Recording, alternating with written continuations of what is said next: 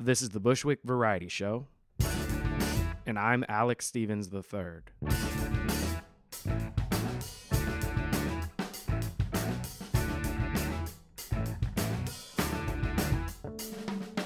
Greetings, neighbors, friends, people, and conscious beings of all various types. Thank you so much for listening to the Bushwick Variety Show. This is episode number four. I hope your week is going well so far. Uh, in New York, it's winter. I know it's April, but uh, it's winter, and winter is coming. I know winter's here, but uh, I don't know that the summer is coming. I think it's just going to be winter from now on. Cheers. Salud. Those are a couple words you might say if you were raising some glasses in the air to make a toast.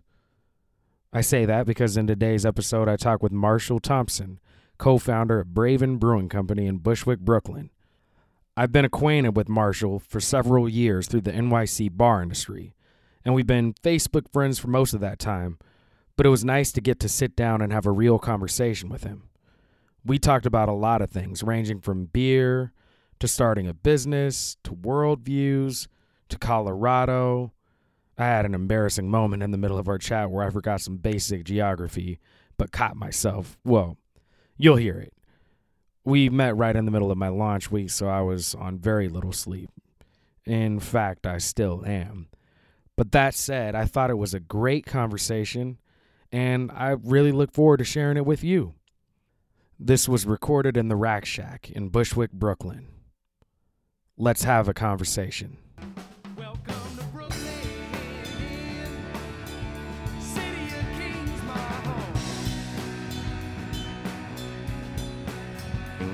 Start rolling right now.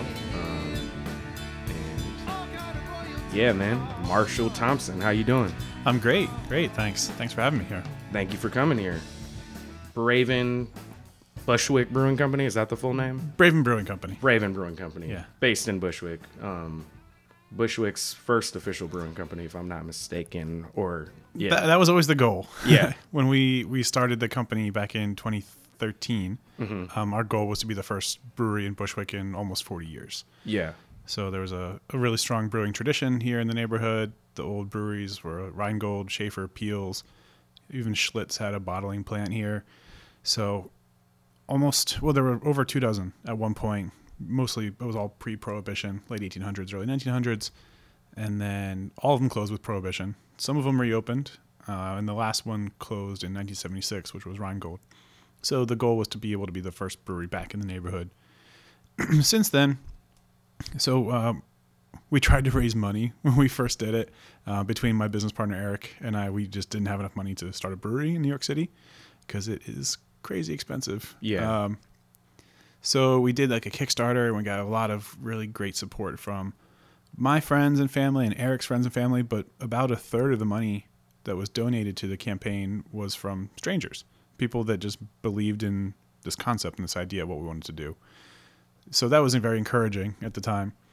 But then we tried to raise money from other investors and, and friends and family, and it just it wasn't there. We tried pretty hard, and um, people were very happy for us, but they didn't have money to give us. yeah. So um, we started brewing up in uh, Saratoga Springs, New York, Okay. um, at Old Saratoga Brewing Company in December of 2014.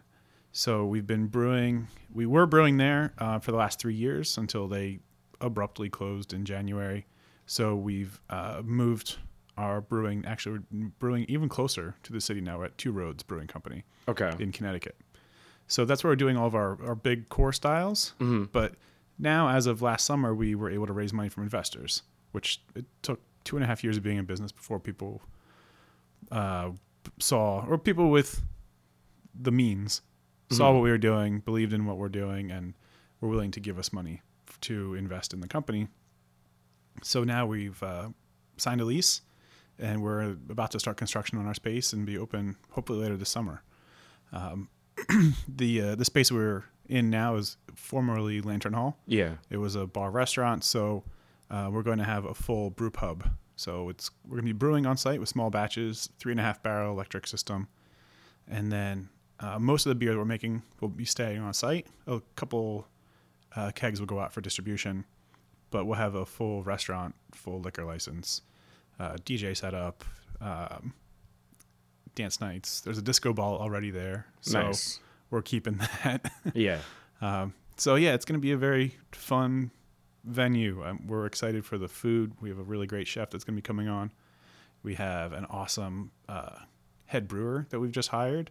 He was the former head brewer at the brewery on top of Eataly, Birreria. Nice.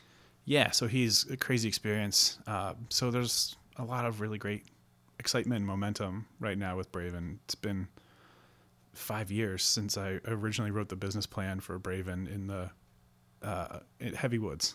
That's where I like sat down one day with a laptop and just started typing. Nice. Yeah, so that kind of brings us up to speed with what we're doing right now. Got you. So the idea was kind of born in the Bushwick area. um, Absolutely. And, now it's uh, coming home fully to, to Bushwick. Yeah. With the brewing pub and everything. Yep. Yeah, that was always our goal. This was we actually we keep saying like this is when the business actually starts. Everything we've done is like precursor to what we've been wanting to do for five years to actually have a brewing a brewery here in Bushwick. Um, it just took us a long time to get there, but we are pretty gritty. We don't give up very easily, and we've had plenty of opportunities and setbacks to um, just pack it up and just say this is too hard. Yeah. um, it, it, it's not something I would recommend to anybody to like start a brewery, and definitely don't do it if you don't have any money. Right. Um, but on the other hand, I mean, if that's what you want to do, like you, you did it for some reason. And, Yeah. Um, not knowing the struggle, like I've, uh, you know, I mean, I, I know as just a business person and, you know, entrepreneur, I understand that aspect of struggle. Also, like trying to do music and arts and acting, I understand the struggle um, in general. But from my perspective, I remember you guys uh, launching with, did you launch with Braven White IPA? yeah, yeah, exactly. And I remember that being super popular. I saw it everywhere. It was at Pine Box. That's where I first met you. Yep. Um, and then uh, the thing is, when you release Braven Pilsner, Yeah. then of course everybody wants that. Um, Yeah. And actually, currently, I bartend also uh, a couple days at Ed's Lobster Bar in Soho, Oh, sure. and we pretty much always have the Braven Pilsner on tap. Yeah. And I like I like that one because people, you know, are asking for Stella or something, and I'm like, Yeah. well, actually, you know, my friend Marshall makes this one right here Oh, in great. Bushwick, you know, Brooklyn, New York. Yeah. So Oh, that's cool. I didn't know you worked there too. yeah, so for Yeah. uh, tourists and stuff, it's it's Yep. a nice little anecdote. Um, Yeah, it's the great thing about. Um, well, I mean, being a brewery in New York City is such a double-edged sword. Um, it's so hard to get up and running. There's so much more regulation. The taxes, like anything for running a business in New York, is usually pretty harder. Yeah. than especially like with the physical address and street level. Like, um, just the rents are insane and so much bureaucracy. And the Department of Buildings is so much more of a hassle than other cities. And um, yeah, so that's always a consideration. But then at the same time, um, this is the biggest population of anywhere in the United States. yeah, So there are a lot of drinkers, and you have all of the tourists that come too. yeah, So if if you can kind of establish yourself and get a foothold and get up and running, then you always have an advantage of being local over everybody else that is trying to sell their beer in New York City. People, I know breweries from like the Midwest and um, the South, like they'll they want to have their foothold in New York City because it's like this amazing city and there's there are a lot of drinkers. But if it comes down to what's local, if, if that's what the consumer wants, then we're gonna beat out some of the other big breweries, even though they have a much they'll they'll sell like 50 times more than we will across the country. But here in New York City, like this is our home. right. And you can make up for it, I guess, with the density of population Yeah. there. Yeah, Yeah, exactly. nice. Um, so what brought you into uh, the beer brewing business? Sure. Yeah. Um, so, like I said, my business partner Eric and I, we've been friends for about 17 years at this point. We met in, we were both in college. We didn't go to the same school. He went to high school with my college roommate. So he would come and like crash in my dorm room. Uh, I think it was like our sophomore year that we And met. where was this? It's at American University in Okay. DC. Okay. and um, he ended up moving to DC after college. And our like, my, uh, Dan was my roommate. His high school friends end up moving there, and they merged with our college friends. So we had the super friends group, and uh, eventually Eric started going to Georgetown Law School, and that's when we really started hanging out a lot. Uh, we would go to a lot of shows. We'd spend most of our time really at the Black Cat. It's a really great DC music venue. I lived across the street from there, and I think I've seen a show there before. I had a girlfriend way back in the day, like kind of the first, you know, hi- Yeah. high school, um, post high school long term girlfriend went to G Dub. Um, Okay, yeah. And uh, yeah, I think I've I think I saw a show there. I think I saw Dell there. Okay. Yeah. Um, yeah. It, it, it's a pretty legendary indie venue. I think um, Dave Grohl is still part owner there. Um, but that was basically my second home. I was there literally every single night. Yeah. Um, and they just have like the best bar staff, and um, they always treated us very, very well.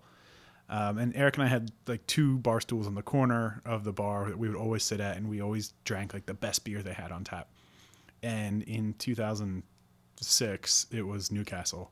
That was our favorite, and that was like the shit. It was so good Yeah. compared to everything else that they had. So um, we always kind of were like, we were, we're drinking the best stuff. And uh, so then kind of fast forward, we had both ended up moving to New York City around the same time in 2008.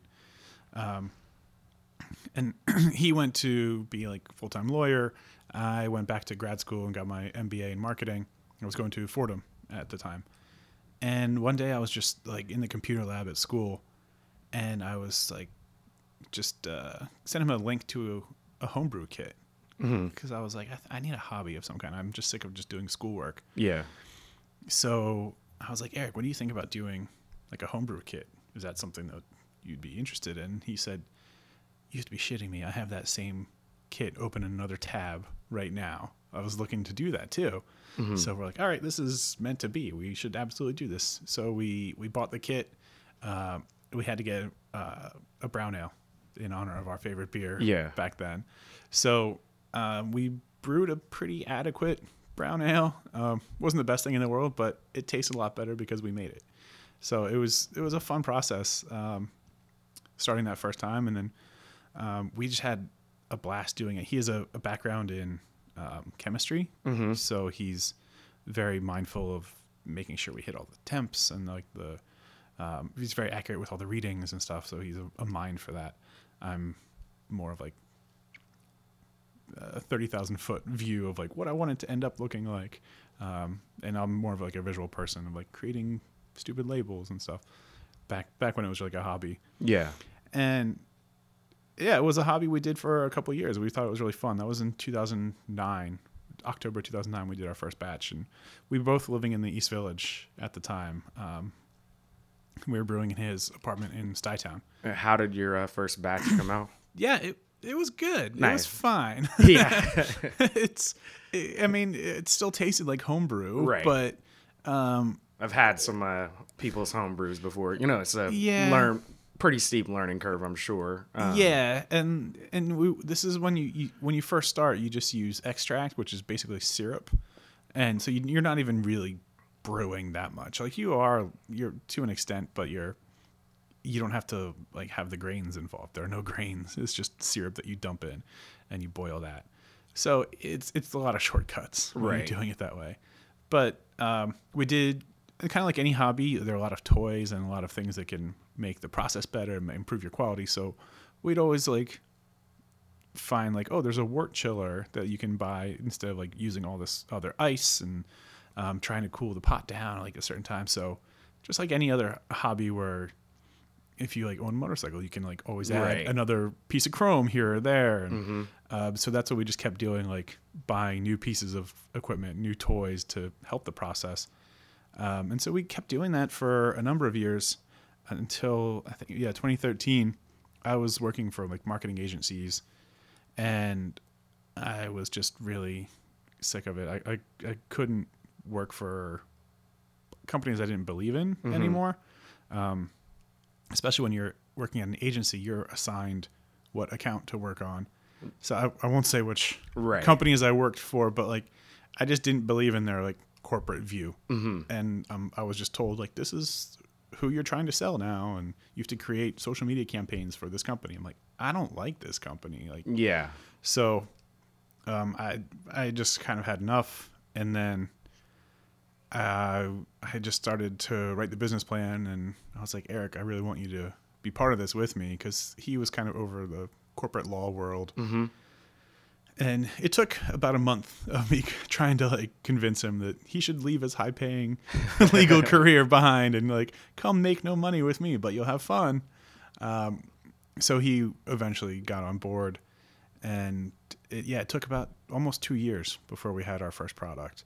But um, so we originally the uh, East Village Brewing Company. That was like our our hobby name, the EVBC. Did you release anything under that name? No, it was uh, that was our hobby. Like that was our Yeah. home brewing name. Gotcha. Um, and then I'd moved to Bushwick in 2012, and so we, we weren't going to do anything in East Village anymore. And when we learned about the history of Bushwick and just the availability of, of industrial space that you kind of need for brewing, we're like, okay, this makes a lot more sense to start thinking about brewing here. Um, so we had to drop the EVBC name and come up with something different.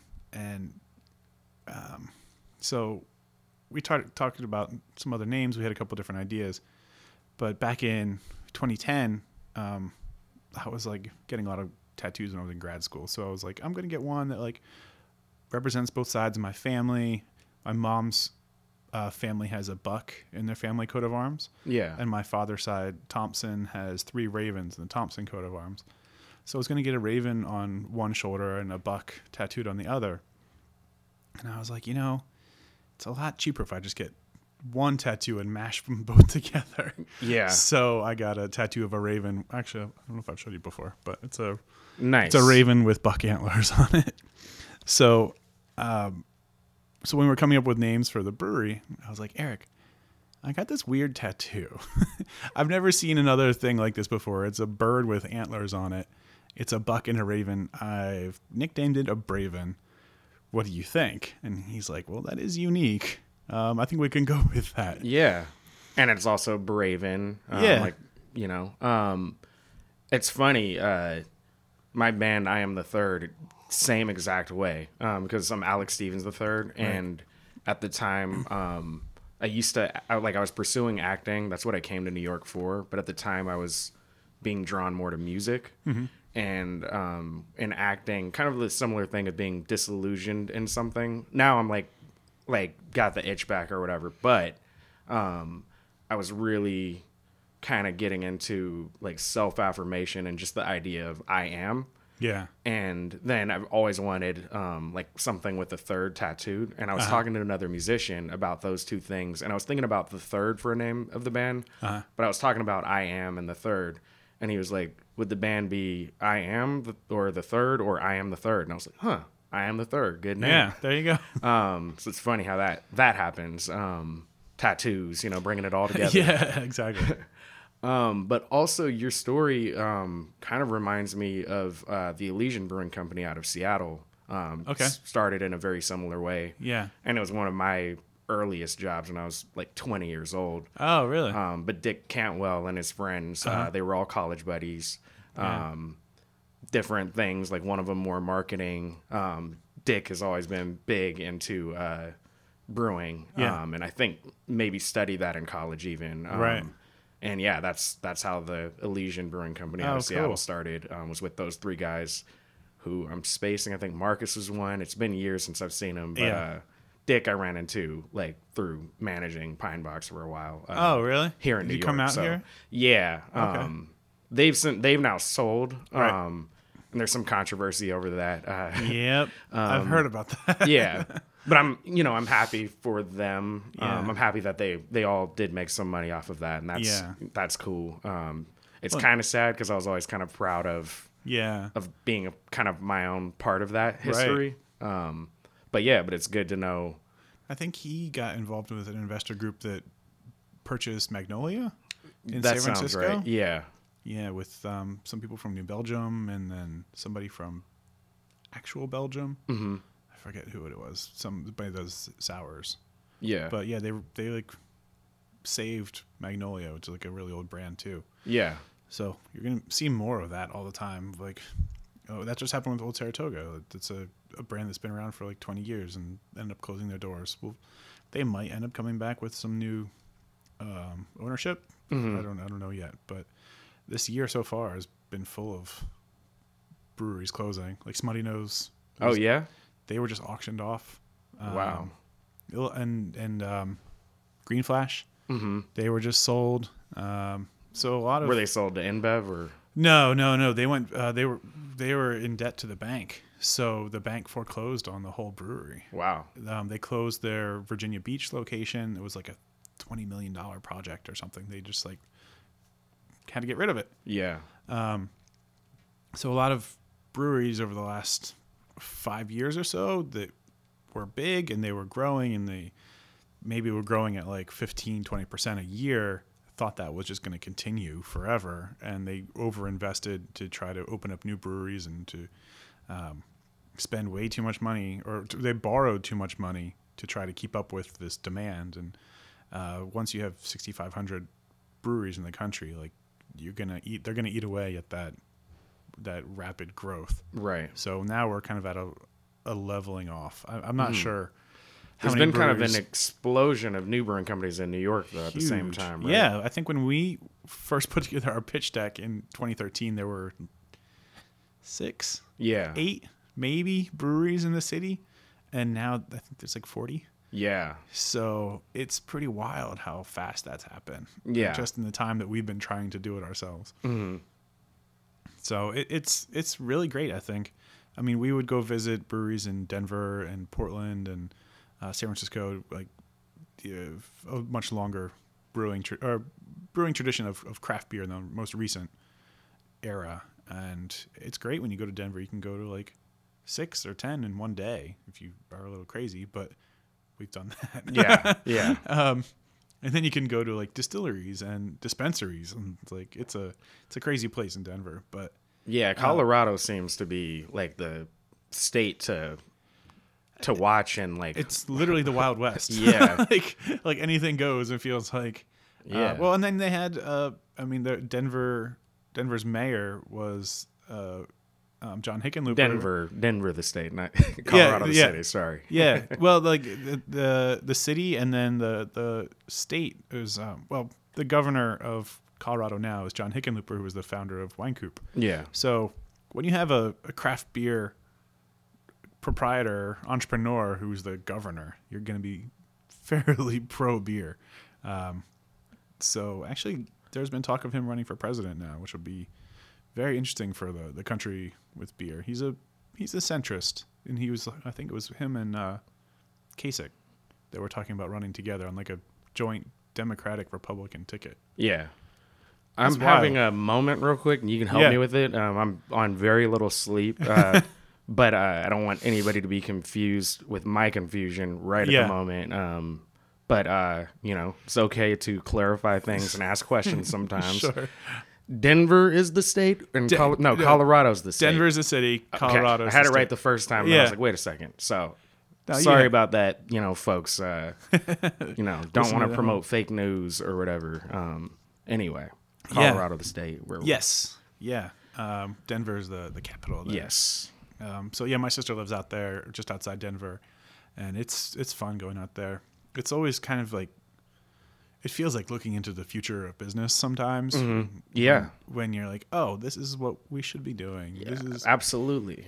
um, like just the the the revenue they generate from, or the tax revenue they generate from marijuana sales. yes. it's like it's insane, and people There's- it's twenty percent tax. Yeah. people are like, no problem, take my money, and it Yeah. goes to like education and schools.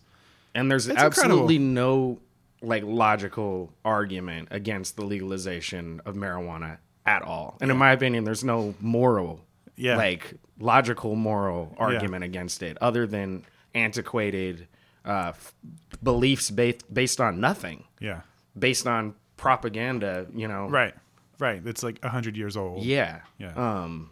So yeah, that's that's a whole crazy other thing. You know. yeah. It's it'll get here to New York. Yeah. eventually. It- Yeah.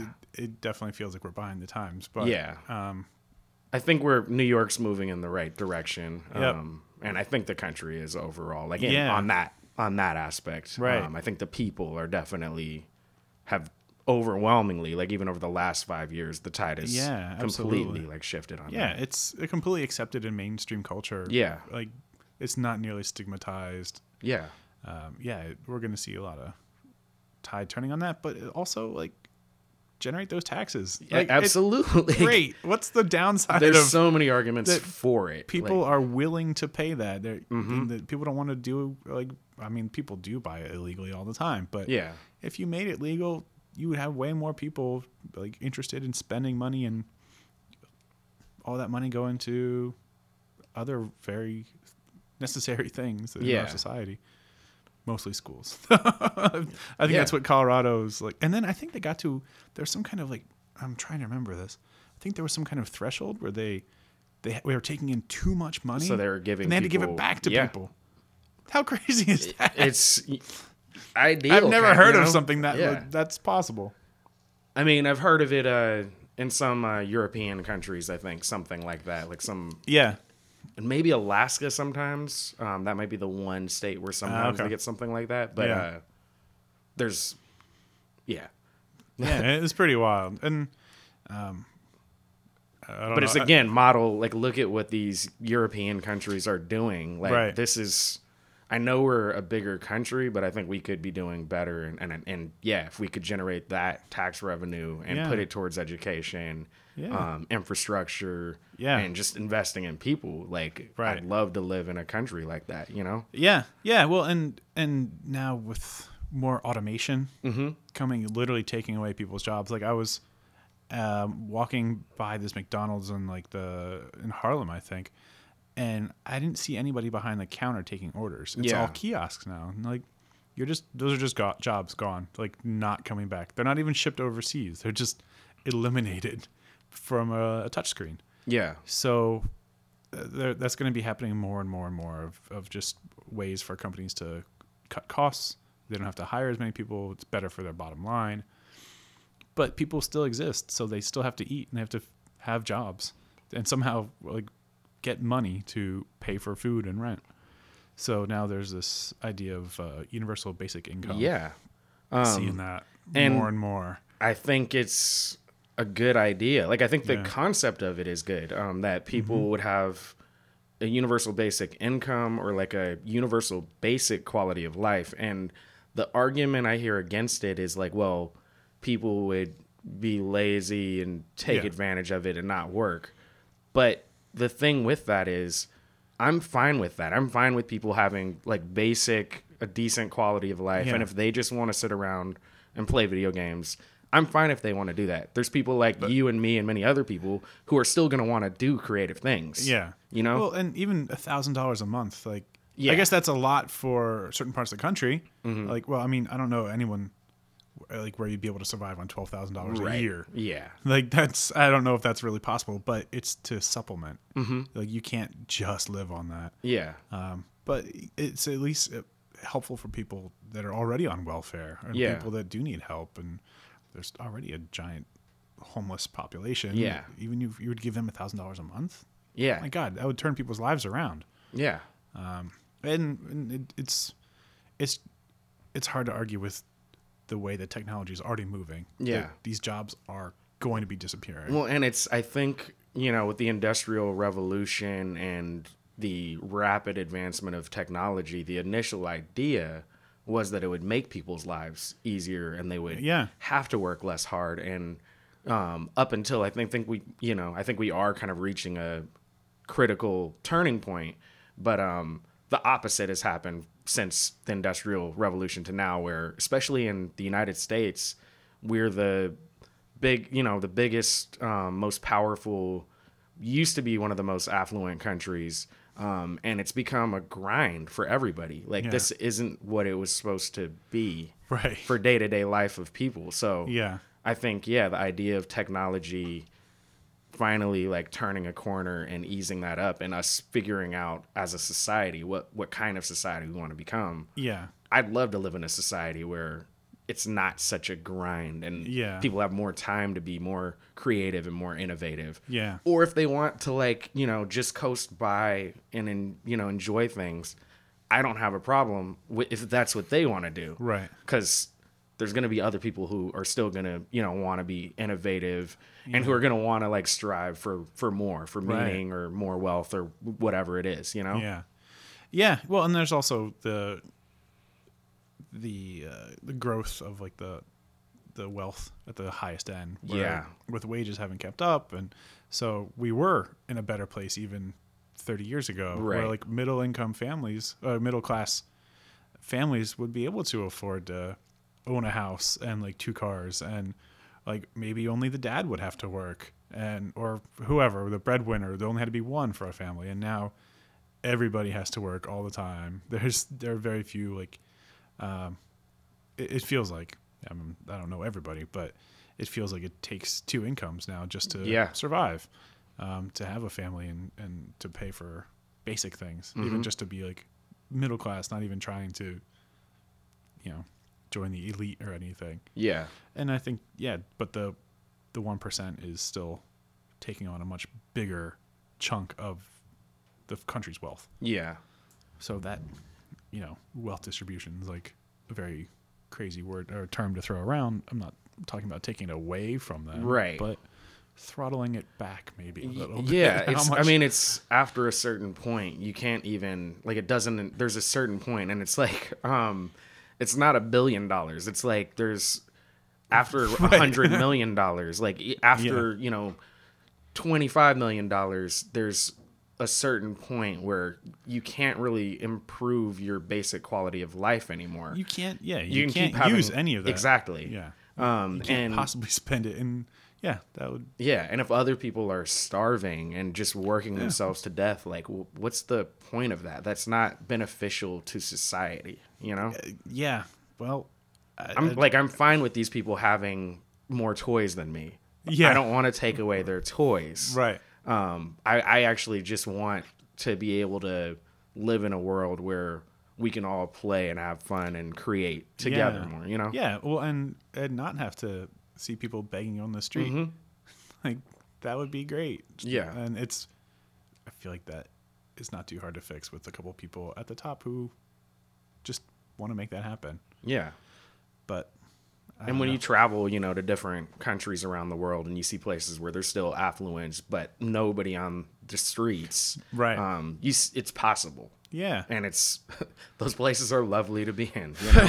yeah, and it's not because I don't want to see home. It's not because, like, because here sometimes it's like there's the issue of, well, like certain communities, and then we have, we're having a real problem with homeless people so much that all of a sudden now there's homeless people in more affluent neighborhoods and then the cities and neighborhoods are trying to figure out what to do with the homeless problem meaning like not actually do anything about it just they don't want to see the people Right. it's like i don't want to see the homeless people because i don't want to see people homeless on the street Right. if there's something we can do about it put them in a closet. exactly Yeah. yeah, Um, Actually, get to the root of it. yeah yeah well that was a fun Yeah, how did we get end up there? um well bringing it back around to uh to braven um what's the timeline looking on on the new the new place Sure. the new brew pub Yeah, um, we're about to break ground. Hopefully, this. Oh, I keep saying this week, and it's already Thursday. Looks like next week. Um, we have we are working with a, a contractor and an architect that have worked on a number of different breweries in Brooklyn. So these guys are like the pros. They're yeah really great to work with. Um, so we're, we don't have to build out, thankfully, a whole uh, brew pub like you would from just a empty warehouse. We're starting Right. from eighty percent done, pretty Yeah. much. Uh, so we're just doing some uh, cosmetic finishes. We'll do a couple coats of paint, some new light fixtures, some new furniture, and then we'll stub out all the uh, plumbing for the tanks. Um, upgrade. We have to upgrade the electric, and uh, it looks like the equipment's going to be. It's being manufactured right now out in Portland, Mm-hmm. so that's on track. Um, and then that's going to be installed the first week of June.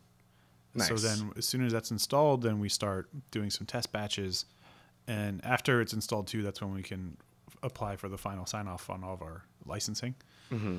And then, as soon as we have that, then uh, we're hoping to open in maybe mid to late July, and at the latest August, hopefully.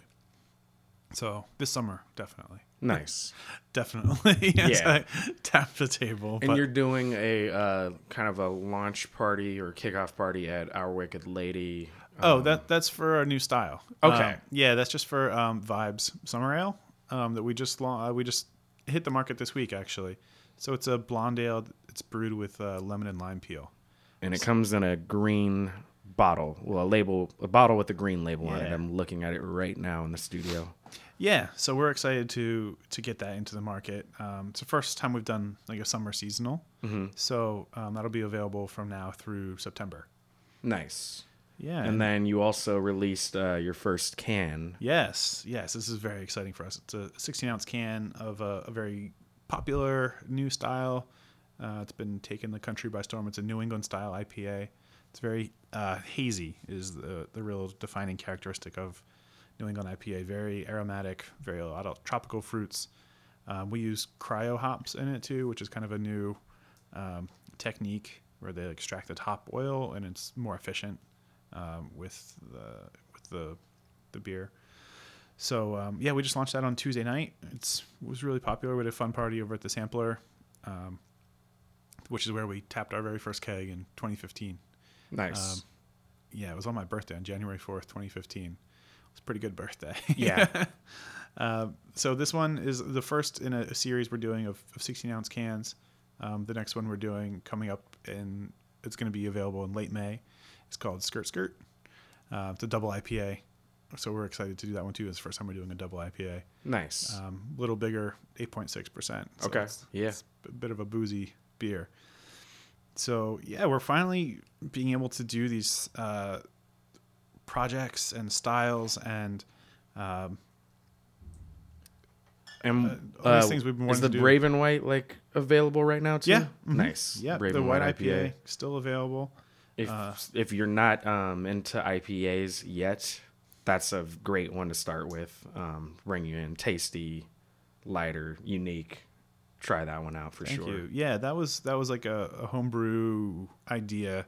Um, actually, when we were out visiting my sister in Colorado, we had a white IPA for the first time, and Colorado, man. Yeah. Colorado. It's always like five years in the future. Um, yeah, we had we we were out there for like a week, and we went to think eleven breweries in that time, and we we tried we we kept track of all, and we had over a hundred beers, like a ton of different styles. That I think none of them were available in the East Coast, so it mm-hmm. was always just seeing like what's what's out there, and that was the first time we had a white IPA. It's a hybrid of a Belgian white and an American IPA so it has the like spices like orange peel and coriander and then flaked wheat from a belgian white and then the the hop um, kind of characteristic of an ipa but then it's also a little lower in alcohol it's only 5% so it hits a number of different factors that we thought were, were pretty fun for our first beer and yeah it's been popular um, i like to he- people always say like i don't like ipas hmm but I like drinking this beer. I wouldn't even know that it would be called considered an IPA, and it's it's definitely a blend. It's not like a true IPA. That's what our our newest one is um called Skyliner. That one's like more of a real, more a bitter seven percent IPA. But um, yeah, I think white IPA is a good intro beer to IPAs. Yeah, I agree. Nice. Um, and then, well, let's talk about the other two since they're here. you know, well, that's the Skyliner. Yeah, yeah. So Skyliner, um, we launched last October. Um, Mm-hmm. It's a core style. Be it's available all year round. Um, so we kind of came up with the name because uh, while we haven't had a, our own brewery for the last couple of years, we've we had an office at the corner of Jefferson and Irving at the uh, Brooklyn Brush Studio, um, and it's cool in that community. You're in that building. It's a community of artists and entrepreneurs and people that just need a little studio to themselves Where is that? You said? it's at uh, Jefferson Street and Irving Avenue, right Nice. by Maria Hernandez Park. Yeah. And one of the reasons that we liked the space so much is that we had access to the rooftop deck, Mm-hmm. which is gorgeous. It has this amazing view of the whole, all of Manhattan from like top to bottom, like unobstructed because you're kind of up on the hill a little bit. So What's the name of this place again? It's called It's around the corner from my house. Brooklyn check it out. Brush Studios. So Nice. it's it's a very like nondescript door. Yeah. but then the second and third floors are just they're not co-working spaces they're just like month to month office spaces and Got you. Um, so they're we've met a bunch of really interesting people that have different businesses. Some people are just photographers that do video editing, all kinds of things. Um, but then if we are having like a rough day, we'd take a couple beers up to the rooftop and like ha- drink them on the, the deck, kind of look out over the city and Yeah. think about like, oh, we have an account there, we have an account there, like all these places. And uh, for a little while, we were at the top of the One World Trade Center. Oh, nice. That was like one of our very first accounts when it opened, which was it was huge. It was such a, an honor to be one of the first beers on tap at that place. Um, so we'd go up there and like talk through our issues, like whatever was on our mind at the time, and um, felt like after we were up there for a little bit, like we'd either have some kind of epiphany or just feel better about um, the course of the business. So that that place held a, a special place in our hearts for the ability to I don't know take us to a different mindset. So we're like we should name a beer like after this because we appreciate it so much up here and so we're like looking at the skyline all the time. We're like, oh well, Skyliner would be kind of cool.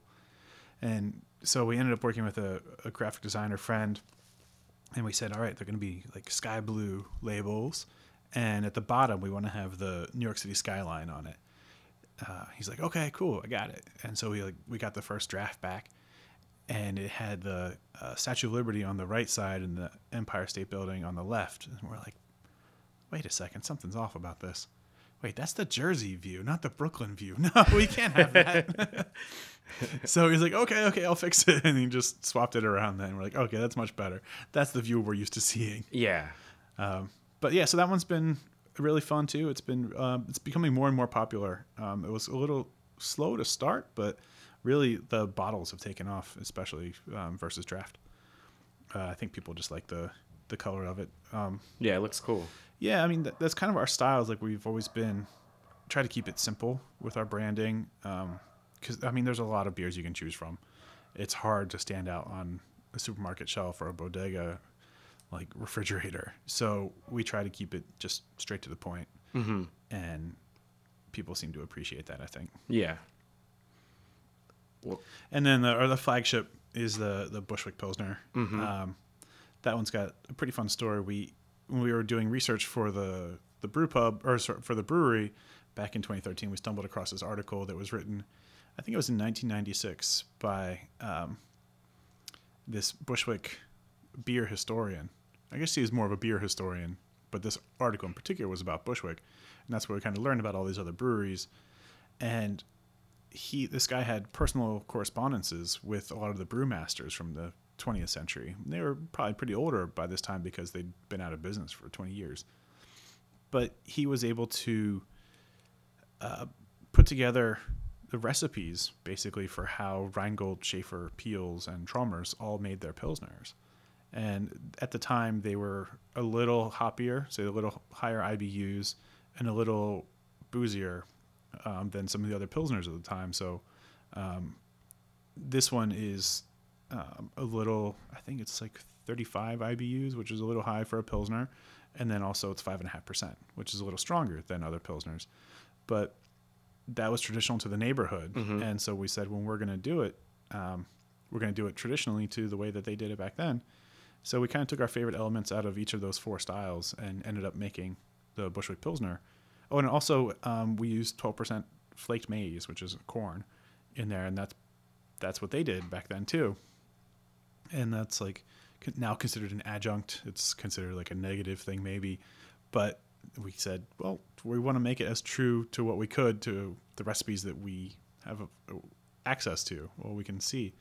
So um, it's become really popular. Um, and it's very easy drinking. People like the flavor of it, and that's to me the most important. Sometimes it takes the uh, the marketing or the label to get people to try it the first time, but then if they don't like it, if it doesn't taste good, then they're not going to go back for another one after that. nice. So that's it's kind of where both Eric and I work very well together. I, I have to get him to try it the first time, and then his his uh, creation of the, the beer is what's going to keep him coming back for more. Mm-hmm.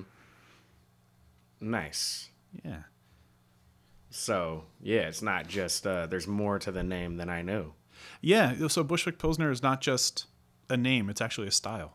It's Yeah. it's traditional to the pilsners that I- were made here in the neighborhood. I did not know about uh, all that beer history of the neighborhood Yeah, until, today. So. So there there are two breweries that are still standing that I know of. Um, one is the Ulmer Brewery. It's at the corner of um, Belvidere and uh, Beaver, um, right off the Flushing Avenue station. And the oh no, I'm blanking on the name. Um, the Hittleman Brewery, which is where the Well is right now. okay. That used to be a brewery back in the early 1900s.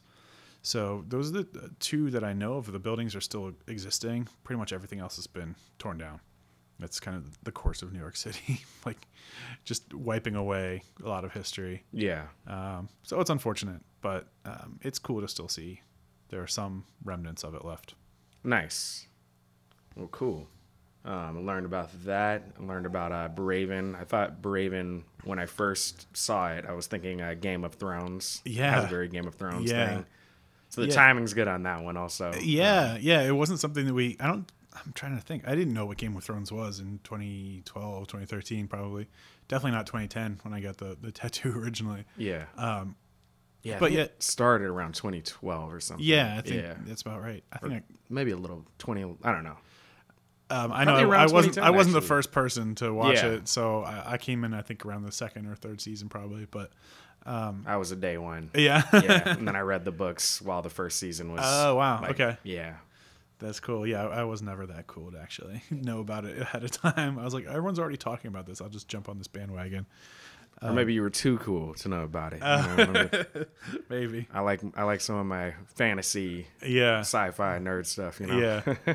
uh, well, it's cool with the logo too. That um, yes, I, I, there's a lot of people that see like Game of Thrones, but I've heard people say like, "Oh, it looks like Harry Potter," uh, or like I, I met a professor once that taught like um, something about Native American like iconography, and she's like, "That looks like something I could have in my course." I'm like, okay, sure. Uh, and then one time, this is probably my favorite example. We were doing an event for we were the beer of the month at this uh, place called Mason Jar on, on like Park Avenue and 30th Street. And the chef comes out of the kitchen, and he says, "Are you the Braven guys?" I'm like, "Yeah." He's like, "Oh, I love your logo. It's so cool. It's like a heavy metal Brazilian soccer team." nice. I'm like, yeah, okay, I can kind of see that. And it's like a Rorschach test almost Yeah. for like, what do people like? And that's what they see yeah, in the logo. That's awesome. so it, it's kind of crazy that it, it resonates with different people in different ways. hmm So it, it, it's kind of an unexpected, I don't know.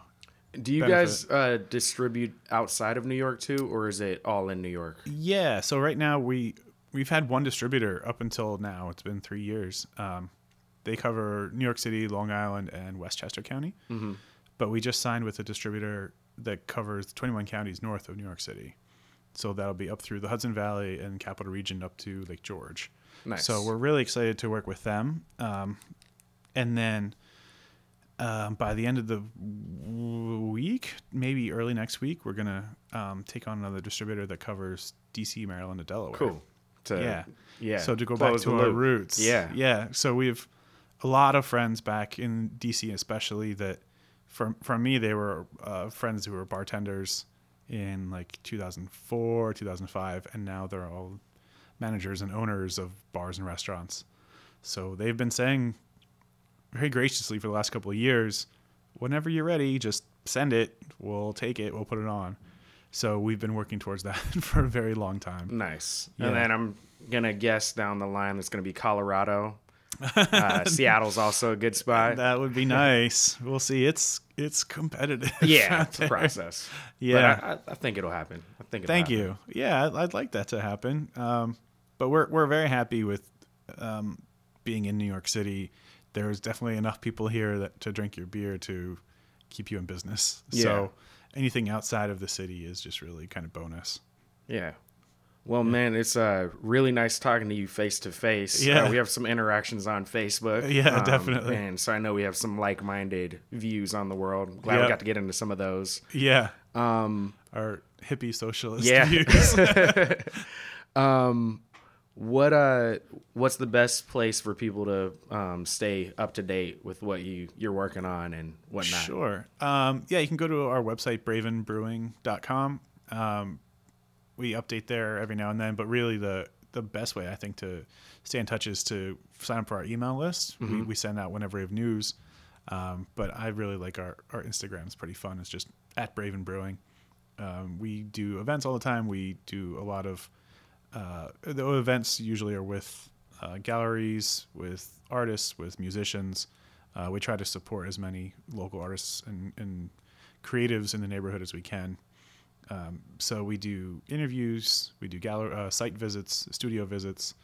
Um, we have a couple of those coming up again soon. So um, that's a fun way to just stay in touch with what we're doing. Nice. And uh, the new brewing company or the new brewing pub, uh, is it just going to be called Braven Brewing Company? Or yeah, yeah, we're gonna keep the name just Braven Brewing Company. It's a it'll be a brewery and restaurant. And that's uh, that's right off of the Morgan Ave L in Bushwick, Brooklyn. It's where Lantern Hall used to be. Um, what's the exact address on that? 52 Harrison Place. 52 Harrison Place. And yeah, that's right off of the train. If Mm-hmm. Yeah, you're familiar with the L 10 train. feet from the subway entrance. Yeah. Kind of sandwiched between two giant cement factories. Yeah. if you know where those giant silos are, I we're know right them, there. Know them very well. Yeah. Um, well, man, is there anything else uh, that you want to leave us with or say? Um, just uh, excited to take Braven to the next step here in Bushwick. Really realize our goal uh, of what we've been trying to work on for five years to be part of the community more than just by supplying beer. Now, actually, we can invite people into our home, uh, which they've been inviting us into theirs for a long time. So it'll be really incredible once we open this, but then I feel like that's when the work really starts. just Nice. getting it up and running. Yeah.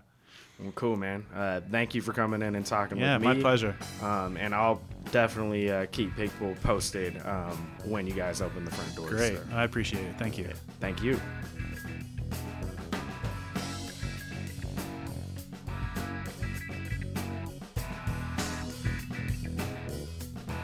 So that was the conversation I had with Marshall Thompson from Braven Brewing Company. Had a really good time chatting with him. I hope you enjoyed it too. Uh, check them out at bravenbrewingcompany.com. Also, check out their Instagram. Also, check out our Instagram, Bushwick Variety Show. You'll see a picture of me and Marshall and my two little mini bear wolves. Um, yeah, let us know what you think of the show so far. Stick around, got a lot of great episodes coming up. We'll be back every Monday and Thursday. I hope you're enjoying it so far. I'm really enjoying doing it. Thank you again for listening. Have a good one. Peace.